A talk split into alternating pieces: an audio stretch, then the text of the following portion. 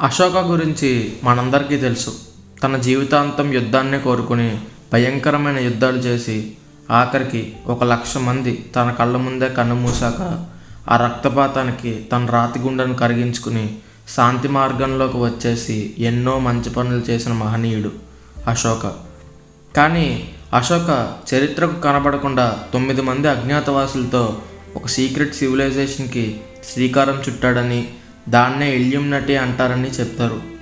ఇల్యూమ్ నటి అనేది ఒక సీక్రెట్ సొసైటీ అంట.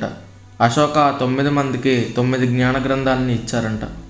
మొదటి పుస్తకంలో ప్రాపకండా అండ్ ఇన్ఫ్లుయెన్సింగ్ పీపుల్. ఇది చాలా ముఖ్యమైనది. ఎందుకంటే దీంతో చాలామంది జనాల్ని వాళ్ళ మెంటల్ స్టేట్ని ఇన్ఫ్లుయెన్స్ చేయొచ్చు. రెండవ పుస్తకంలో ఫిజియాలజీ అంటే మనిషిని ముట్టుకుని నర్వ్ ఇంపల్స్ని ఎక్స్చేంజ్ చేసి చంపేయటం టచ్ ఆఫ్ డెత్ అంటారంట.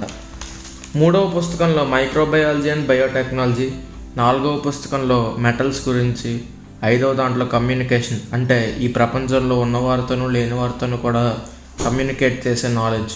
ఆరవ పుస్తకంలో గ్రావిటీ వైమానిక శాస్త్రం అంటే ఏరోస్పేస్ టెక్నాలజీ గురించి ఏడవ దాంట్లో మ్యాటర్ అంటే అణువు పరమాణువు గురించి ఎనిమిదవ దాంట్లో లైట్ స్పీడ్ గురించి తొమ్మిదవ దాంట్లో ఒక మంచి సొసైటీని ఎలా డెవలప్ చేయాలి అనే గొప్ప జ్ఞాన సంపద మనకిచ్చారంట. ఇలా చేసిన తర్వాత వాళ్ళందరూ ఏమయ్యారో ఆ జ్ఞానం అంతా ఏమైందో ఎవరికీ తెలీదు.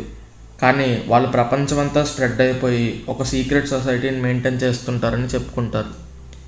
ఏది ఏమైనా ఈ కథ నిజమైనా కాకపోయినా అలాంటి జ్ఞానం మన వేదాల్లో ఉపనిషత్తుల్లో ఉన్నది మాత్రం నిజం. కానీ వాటిని మనం మంత్రాలుగానే చూస్తాం కానీ నాలెడ్జ్గా చూడట్లేదు. అలా కాకుండా నాలెడ్జ్ని ఎక్స్ట్రాక్ట్ చేసుకుని ఉపయోగించుకుంటే మాత్రం వండర్స్ చేయొచ్చు. చివరిగా ఒక మాట.